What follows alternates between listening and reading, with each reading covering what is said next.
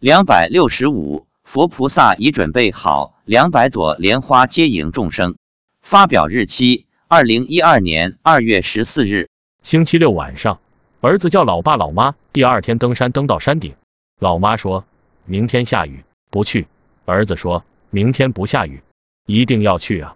我说不下雨就去吧。第二天，我们按照儿子说的，一直登到山顶上，走了三个小时。念了一百多遍大悲咒，妻子说，因为老爸老妈听他的，一直登到山顶，所以儿子非常高兴。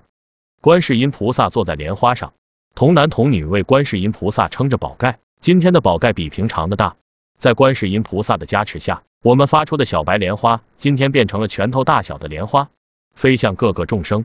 因为山上比较空旷，所以众生得到的莲花特别的多。普贤菩萨没来。但他的白象驮着金顶，代替普贤菩萨来到现场。金顶发着金色光芒，照耀着众生。其他佛菩萨都一一在场加持众生。今天空中出现了两百朵莲花，共分两层排列，一层一百朵，每朵莲花目前有十七片莲叶，也许还会增多。